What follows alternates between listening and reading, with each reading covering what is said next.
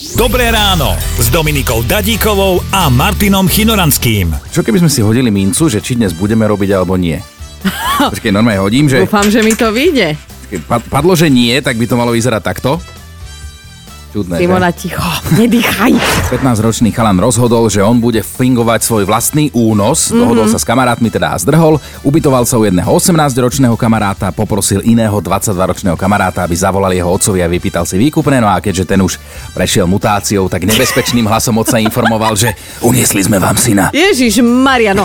A e, dôrazne ho požiaral, to by inak aj mňa Keď to bol vylákalo. hen takým hlasom, tak to by si vypýtal krabicu lízatiek.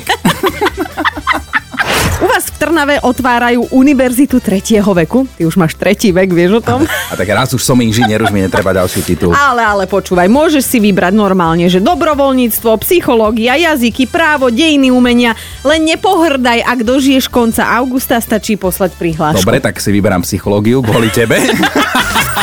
Počúvajte Dobré ráno s Dominikou a Martinom už zajtra ráno od 5. Radio 1.